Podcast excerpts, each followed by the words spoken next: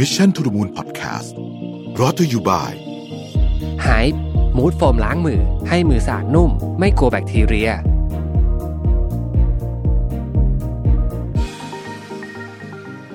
สวัสดีครับยินดีต้อนรับเข้าสู่ Mission to the Moon Podcast นะครับ คุณอยู่กับประวิทยานุสาหะครับ วันนี้ผมเอาบทความมาจาก Harvard Business Review นะครับ ชื่อว่า 11 Myths about Decision Making นะครับ ผู้เขียนเนี่ยเป็น CEO ของบริษัท Decisive นะฮะซึ่ง ทำการศึกษาเกี่ยวกับวิทยาศาสตร์ของการตัดสินใจนะครับ น่าสนใจทีเดียวนะครับว่ามีอะไรที่เป็นเรื่องที่คนเรามักคิดว่าเนี่ยคือวิธีการที่ถูกในการตัดสินใจแต่จริงๆแล้วเนี่ยจากการเก็บข้อมูลของบริษัทนี้มากกว่า 20 ปีนะครับเขามาเล่าให้เราฟังว่าเรื่องพวกนี้บางเรื่องมันเป็นเรื่องที่เข้าใจผิดนะครับ ข้อที่หนึ่ง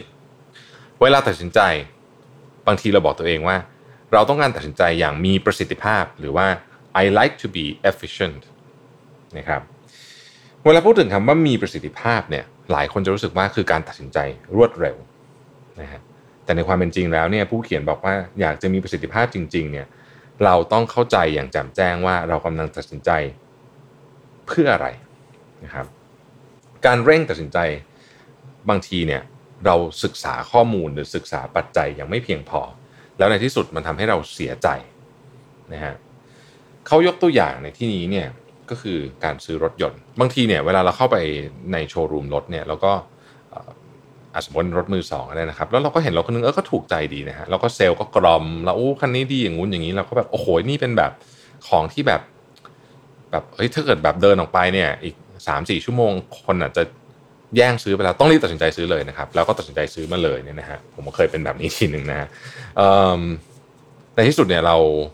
เราก็รู้สึกเสียใจว่าเออน่าจะทำกันบ้านมากกว่านี้นะครับ กระบวนการการตัดสินใจที่เราจะคุยกันในวันนี้เนี่ยผมอยากจะพูดถึงการตัดสินใจที่ค่อนข้างใหญ่แล้วกันเนาะใหญ่ใหญ่แบบซื้อรถซื้อบ้านนะครับ หรือถ้าเป็นการทำธุรกิจก็อาจจะเป็นการตัดสินใจว่าจะออออกแบรนด์ใหม่นะฮะยกเลิกแบรนด์เดิมอะไรอย่างเงี้ยแบบใหญ่ ๆ แบบนั้นนะฮะ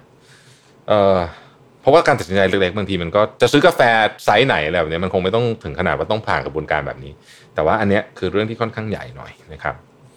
อันแรกนะฮะเราอยากจะมีประสิทธิภาพ เราก็เลยทำเร็วคำว่าประสิทธิภาพต้องนิยามให้ดี อันที่สอง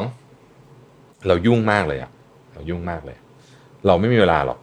ที่จะตัดสินใจตอนนี้นะครับ การที่จะบอกว่าเรายุ่งมากและยังไม่ตัดสินใจตอนนี้ เดี๋ยวค่อยว่ากันเนี่ยนะฮะ นี่ก็คือการตัดสินใจอย่างหนึ่ง นี่คือการตัดสินใจอย่างหนึ่งนะครับ การทำแบบนี้เนี่ยเท่ากับลดประสิทธิภาพ และความเร็วของการตัดสินใจของคุณนะฮะซึ่งเดี๋ยวว่าเดี๋ยวคุณก็ต้องกลับมาอีกทีอยู่ดีนะฮะเพราะฉะนั้นเนี่ยเขาจึงบอกว่าถ้าว่ามันถึงเวลาแล้วที่ควรจะต้องทำเนี่ยก็ให้มันเข้าสู่กระบวนการเลย ไม่ได้หมายความว่าต้องรีบตัดสินใจ แต่เข้าสู่กระบวนการกระบวนการที่ว่าคืออะไรกระบวนการในการหาข้อมูล กระบวนการในการเอ่อเก็บแฟกเตอร์ต่างๆ อะไรเหล่านี้นะครับ อันที่สามอันนี้จะจะจะเป็นอีกมุมหนึ่งก็คือว่าเฮ้ยเรื่องนี้ต้องเดี๋ยวนี้ คือแบบต้องเดี๋ยวนี้เท่านั้น มันจะมีอะไรบางอย่างที่กระตุ้นการตัดสินใจประเภทนี้นะครับ ถ้าเป็นสมมติซื้อรถรถพังบ่อยงุดหงิดอะเข้าศูนย์บ่อย แบบช่วงนี้เข้าศูนย์บ่อยนะฮะ ก็ตัดสินใจแบบเฮ้ยไม่เอาละขายทิ้งเลยซื้อรถใหม่ดีกว่านะครับโดยอาจจะยังไม่ได้ไปศึกษามันอย่างจริงจังว่าเอ๊ะเฮ้ยจริง ๆ ที่มันเข้าศูนย์บ่อยเนี่ย จริง ๆ เนี่ยเราแก้ปัญหามันผิดจุดหรือเปล่า ยังไม่ได้เข้าไปหาผู้เชี่ยวชาญที่แท้จริงหรือเปล่านะครับ ผมเคยมีประสบการณ์อย่างหนึ่งเล่าให้ฟังนะคือมันมีรถอยู่คันหนึ่งผมเคยใช้เนี่ยมันใช้มันใช้ช่วงช่วงล่างแบบถุงลมนะฮะแล้วถุงลมมันก็เสียใช่ไหมแล้วผมก็แบบ หงุดหงิดมากเพราะว่าไอ้ถุงลมเนี่ยมันพอไปเช็คที่ที่ศูนย์ที่เป็นของของของที่เป็นติดแบรนด์รถยนต์นะเนี่ยมันแพงมากใช่ไหมฮะก็เลยแบบโอ๊ยไม่เอาละแบบซื้อแบบขายทิ้งซื้อคันใหม่ดีกว่าอะไรเงี้ย แต่พอมาศึกษาตอนหลังเนี่ยนะฮะก็รู้ว่าเฮ้ยมันมีกลุ่มที่เขาคุยกันเรื่องรถรุ่นนี้โดยเฉพาะเขามีวิธีการหาถุงลมที่เป็น OEM คุณภาพเหมือนกัน มาใส่นะครับ แล้วก็วิธีการดูแลรักษามันยังไงตรวจเช็คยังไง จริงๆ มันไม่ใช่แค่ถุงลมแต่มันคือส่วนอื่นของช่วงล่างที่ต้องทำประกอบกันคือ ถ้าเกิดว่าผมหาข้อมูลเยอะกว่านี้ในตอนนั้นเนี่ยผมก็คงไม่รีบผุนผันพันแล่นขายรถคันเก่า แล้วก็ตัดสินใจซื้อรถคันใหม่ เป็นต้นนะฮะนี่คือข้อสามนะฮะฉันต้องตัดสินใจเดี๋ยวนี้รอไม่ได้แล้ว ซึ่งบางทีจริงๆมันก็ไม่ใช่ ข้อที่สี่นี่คือการตัดสินใจของฉันคนเดียวเท่านั้น ไม่ต้องเอาคนอื่นมาช่วยคิดหรอกนะครับ อันเนี้ย โดยส่วนใหญ่เนี่ยเรื่องใหญ่ ๆ มักจะมีสิ่งที่เรียกว่า stakeholder เสมอ ก็คือมีคนอื่นเข้ามาเกี่ยวข้องเสมอ การที่บอกว่าเอ้ยไม่ต้องหรอกฉันตัดสินใจเองได้เนี่ยมักจะเป็นอะไรที่ผิด เราควรจะฟังข้อมูลให้เยอะ แล้วกลับมาคิดตกผลึกนะครับ แล้วค่อยตัดสินใจ มันมี factor ต่างๆนานามากมาย ที่ควรจะต้องเอามาพิจารณานะครับ ข้อที่5นะครับ ฉันรู้ว่าสิ่งที่ฉันกำลังจะทำเนี่ยถูก แค่ต้องการหลักฐานมายืนยันหรือว่ามาสนับสนุนเท่านั้นเองนะครับ อันนี้ชัดเจนนะฮะ เป็นเคสคลาสสิกของ confirmation bias เขาบอกเหตุการณ์แบบนี้เนี่ยเกิดขึ้นทั่วโลก แล้วก็เกิดเหตุการณ์ใหญ่ๆด้วยนะฮะแล้วก็มีแล้วก็และเหตุการณ์พวกนี้มันตลกคือมันมีสิ่งที่เป็น confirmation bias แล้วก็ group think หรือการแบบเฮ้ยเราไม่อยากจะแปลกแผลกแยกจากพรรคพวกเนี่ยอยู่ร่วมๆกันนะครับ ตั้งแต่ subprime เหตุการณ์ subprime เนี่ยนะฮะเหตุการณ์กระสวยอากาศ Challenger ของ NASA หรือแม้แต่เหตุการณ์ Deep Water Horizon แท่นขุดเจาะน้ำมัน ทั้งหมดเนี้ยอธิบายได้ด้วย confirmation bias คือคนตัดคนตัดสินใจเนี่ยเลือกแล้วว่าจะเชื่อแบบนี้ เราหาหลักฐานมาสนับสนุน แล้วก็ groupthink ก็คือว่า มีคนอยากจะคานนะแต่รู้สึกว่าเอ้ยคนอื่นเขาเห็นเหมือนกันหมดเลยอะฉันคานแล้วฉันจะประหลาดหรือเปล่า อย่างในกรณีของยาน Challenger ก็มีคนคานแต่คานไม่สำเร็จเพราะว่า groupthink มันแข็งแรงกว่านั่นเองนะครับเห็นอยู่แล้วว่าอันนี้เป็น red flag ก็คือแบบโห warning sign ตัวใหญ่ๆเลยเนี่ย แต่ก็ไม่มีใครพูดอะไรขึ้นมานะครับวิธีการแก้ปัญหาเรื่องนี้เนี่ยคือว่าเราจะต้องเวลาเราตัดสินใจอะไรไปเนี่ย อยากให้ลองคิดอีกมุมหนึ่งว่า มันมีอะไรไหมที่ค้านกับเรื่องนี้อย่างชัดเจน อย่าใช้แค่ความรู้สึกเฉยๆนะครับอะไรที่ค้านกับเรื่องนี้อย่างชัดเจน ลองดูอะผมยกตัวอย่างนะครับ สมมตินะฮะว่าวันนี้คุณจะซื้อรถแล้วคุณจะซื้อรถ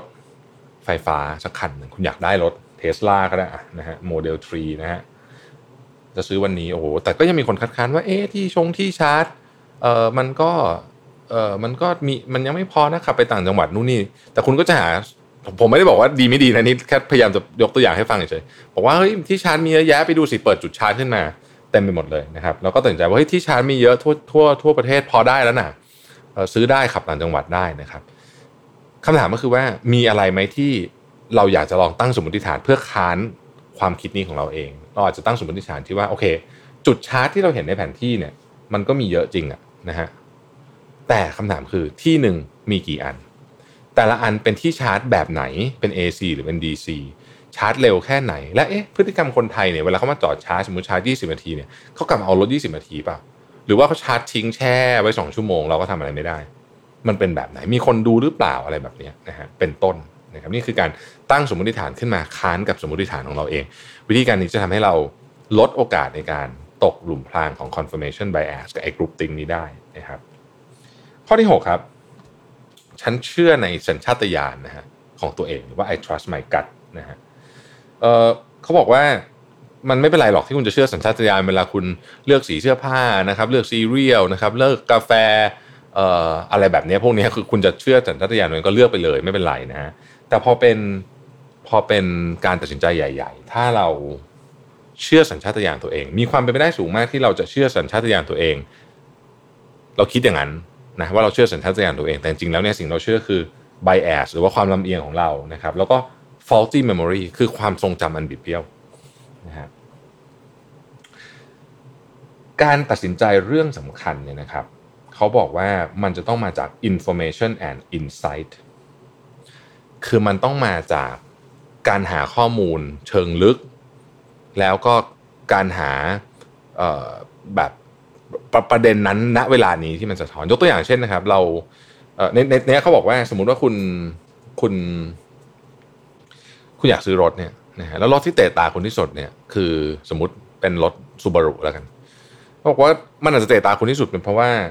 ซูบารุเนี่ยคือยี่ห้อที่คุณพ่อใช้ตอนเด็ก ๆ แล้วคุณนั่งมันตลอดคุณก็เลยอยากใช้ แต่ว่ามันถามว่ามันคือรถที่ดีที่สุดในวันนี้หรือเปล่าอันนี้ต้องมาต้องมาตัดสินใจกันอีกทีโดยข้อมูลวันนี้ไม่ใช่ข้อมูลที่เราเป็นความทรงจำของเรา แล้วก็ความลำเอียงหรือว่า bias เพราะว่าเราเราเราเคยนั่งรถคันนี้ตอนเราเด็ก ๆ อะไรอย่างเงี้ยนะฮะคืออันนี้ก็คือคือลักษณะของการตัดสินใจเนาะข้อที่ 7 ครับ decision making is linear การตัดสินใจเป็นเส้นตรง คือถ้าเกิดผ่านอะไรไปแล้วต้องไปเลยนะเขาบอกบางทีก็ไม่ใช่แบบนั้นเหมือนกันบางทีเนี่ยมันต้องเข้าไปอยู่ในสิ่งที่เรียกว่า feedback loop เหมือนกัน ก็คือตัดสินใจไปแล้วใช่ไหมไปเก็บข้อมูลแล้วก็วนกลับมาใหม่ เพื่อจะตัดสินใจใหม่ เพื่อที่จะหาการตัดสินใจที่ดีที่สุดเพราะการตัดสินใจหนึ่งอันเนี่ยใหญ่ๆเนี่ยมันคือการตัดสินใจเล็ก ๆ รวมกันนะครับเพราะฉะนั้นฟีดแบ็กลูปก็จะเกิดขึ้นข้างในนั่นเอง ข้อที่ 8 นะครับ I can pull my ideas together well in my head คือฉันคิดคิดเดี๋ยวฉันก็คิดออก อันนี้เป็นสิ่งที่เขาบอกว่าน่ากลัวมาก เพราะจริงๆแล้วเนี่ยการตัดสินใจใหญ่ๆเนี่ยมันคือการรวบรวมการตัดสินใจเล็ก ๆ มาด้วยกันอย่างที่บอกนะครับ แล้วเนี่ยเราไม่สามารถที่จะจัดทุกอย่างแล้วก็มาร้อยเรียงกันในหัวโดยที่ไม่เอามันออกมาได้นะฮะเราจะให้ความสำคัญกับของน้ำหนักเนี่ยผิดอัตราส่วนไป ดังนั้นเขาบอกไปดูสิว่านักคิดคนเก่งๆทั้งหลายเนี่ยตั้งแต่อัลเบิร์ตไอน์สไตน์ดาวินชีเนี่ยเขาต้องจดฮะคือเขาต้องมีวิธีการยังไงก็ได้ให้เอาของเนี่ยออกมาให้เขาเห็นก่อน เพื่อที่จะใช้เหตุและผลในการตัดสินใจไม่ใช่ ไม่ใช่นึกๆอยู่ในหัวเอานั่นเองนะฮะข้อที่ 9 ครับ เรามีข้อมูลที่เราต้องการหมดแล้วนะฮะ I have all the information I need นะครับบางทีเราจะรู้สึกแบบนี้ถ้าเกิดว่าเราถามเพื่อนเรา สมมุติว่าเรามีเพื่อนเราที่ออกเป็นกรณีรถยนต์แล้วกันที่ชอบรถยนต์นะฮะเราก็บอกว่าเนี่ยจากวันนั้นรถพวกนี้ซื้ออะไรดีนะฮะ พื่อนเราก็เลือกขึ้นมาอันหนึ่งนะฮะบอกว่าเนี่ยดีที่สุดเลยในตัวเรื่องนี้ทั้งหมดนะฮะแต่เราลืมไปว่าเพื่อนเรากับเราเนี่ยเป็นคนละคนกัน เพื่อนเราคนนั้นบังเอิญบังเอิญเป็นคนชอบเล่นกีฬาเอาดอมากๆชอบถีบจักรยานชอบเล่นเซิร์ฟบอร์ดเขาก็เลยเลือกรถที่เขารู้สึกว่าดีเนี่ยก็จะเป็นรถพวก SUV ที่ขนของได้เยอะสามารถติดแร็กบนหลังคาได้อะไรต่างๆนานานี้ แต่เรา อยู่คนเดียวไม่เคยเล่นกีฬาเอาดอร์เลย ไม่เคยเล่นกีฬาอย่างนี้เลยนะฮะไปถามเพื่อนที่เป็นผู้เชี่ยวชาญด้านรถได้คำแนะนำ SUV มา เราก็ซื้อตามแบบนี้เราเข้าใจว่าเรามีข้อมูลหมดแล้วเพราะเราถามผู้เชี่ยวชาญแล้วไงแต่จริงแล้วเนี่ยข้อมูลชิ้นสำคัญที่ขาดไปก็คือว่า เอ๊ะ คนที่ให้ข้อมูลเรามากับเราเนี่ย มีความต้องการเหมือนกันหรือเปล่านะครับ ข้อ 10 I can make a rational decision ฉันสามารถตัดสินใจอย่างเป็นเหตุเป็นผลได้หนังสือ Thinking Fast and Slow ของ Daniel Kahneman ก็บอกอยู่แล้วว่าเราอะ ไม่ไม่ได้ใช้เหตุผลในการตัดสินใจสักเท่าไหร่หรอกเรามีไบแอสเรามีอะไรของเราเต็มไปหมดเนี่ยนะครับเเพราะฉะนั้นเนี่ยให้ระวังเรื่องนี้ เข้าใจตัวเองว่าตัวเองจะต้องมีความลำเอียงไปทางใดทางหนึ่งบ้างแล้วเราจะเห็นตัวเองมากขึ้นนะครับ ข้อที่ 11 มันมีวิธีการตัดสินใจแบบเดียว there's just one way to do this นะครับซึ่งจริงๆแล้วเนี่ยโดยส่วนใหญ่การตัดสินใจมีเส้นทางเยอะมากๆ มีทางหลายทางมาก อย่าพึ่งปักใจกับทางใดทางหนึ่ง มันจะมีอะไรบางอย่างที่เราชอบอะมันเป็นสิ่งที่เราแบบ แบบเรื่องเนี้ย แบบรู้สึกว่าเราเราอินนะฮะแล้วเราก็จะเชื่อไปเลยว่ามันเวิร์กแต่จริงๆแล้วเนี่ยอย่าเพิ่งปักใจนะครับเขาบอกว่าให้หยุดนิดหนึ่งแล้วก็แล้วก็คิดหน่อยว่าว่าเรากำลังจะตัดสินใจเนี่ยใช้กระบวนการอะไรนะเขาบอกว่า 3 เรื่องที่เป็นคอมมอนมาก ๆ เกี่ยวกับการตัดสินใจนะครับ ที่ผิดกันบ่อย อันที่หนึ่งเนี่ยนะฮะฉันเชื่อว่าฉันยุ่ง เพราะฉะนั้นเนี่ยฉันไม่ควรจะใช้เวลาในการตัดสินใจเยอะบางทีเราลงไม่ลึกพอ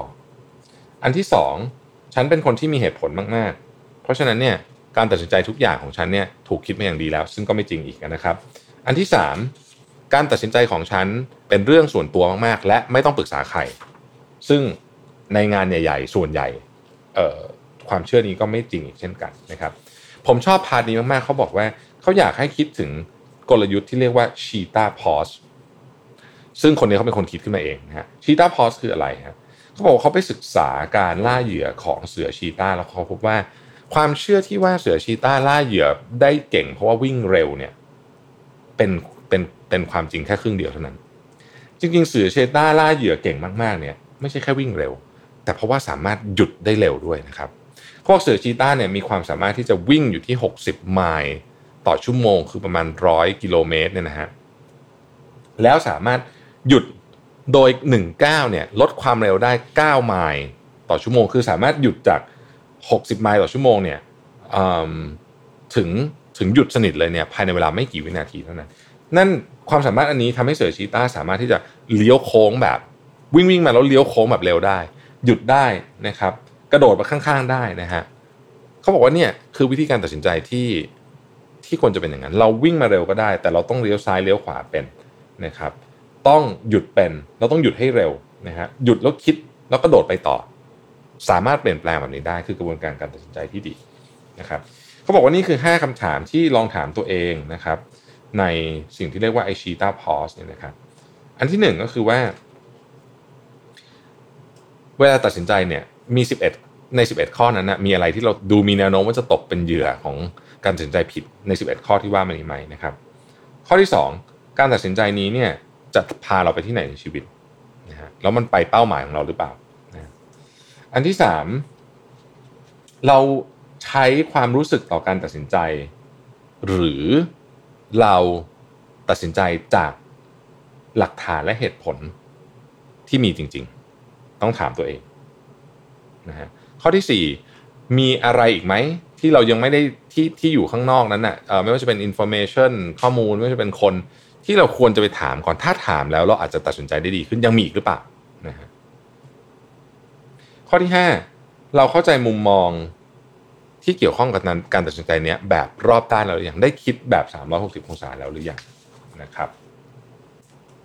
เขาปิดท้ายแบบนี้ครับบอกว่า Cheetah Pause เนี่ยคือกระบวนการที่ถูกควรถูกนำมาใช้อย่างยิ่งในที่ประชุมบริษัทนะฮะในการตัดสินใจเรื่องสำคัญของชีวิตเรา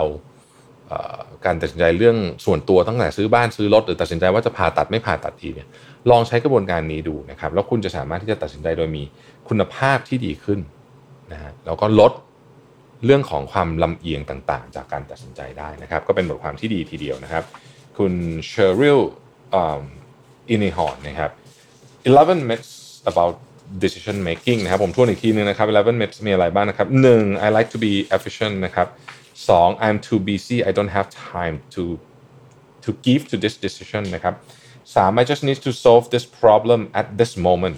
4. This is my decision alone I don't need to involve others 5. I know I'm right I just want data and opinion to confirm my own thinking 6. I trust my gut 7. decision making is linear. but I can pull my ideas together well in my head. 9. I have all the information I need แล้วก็ 10 I can make a rational decision นะครับ11 there's just one way to do this นะครับหวังว่าจะเป็นประโยชน์กับทุกท่าน เราทำให้เราตัดสินใจได้ดีขึ้นนะครับ ขอบคุณที่ติดตาม Mission to the Moon Podcast แล้วเราพบกันใหม่ในวันพรุ่งนี้ครับ สวัสดีครับ Mission to the Moon Podcast Presented by ไฮมูดโฟมล้างมือ ให้มือสะอาดนุ่ม ไม่กลัวแบคทีเรีย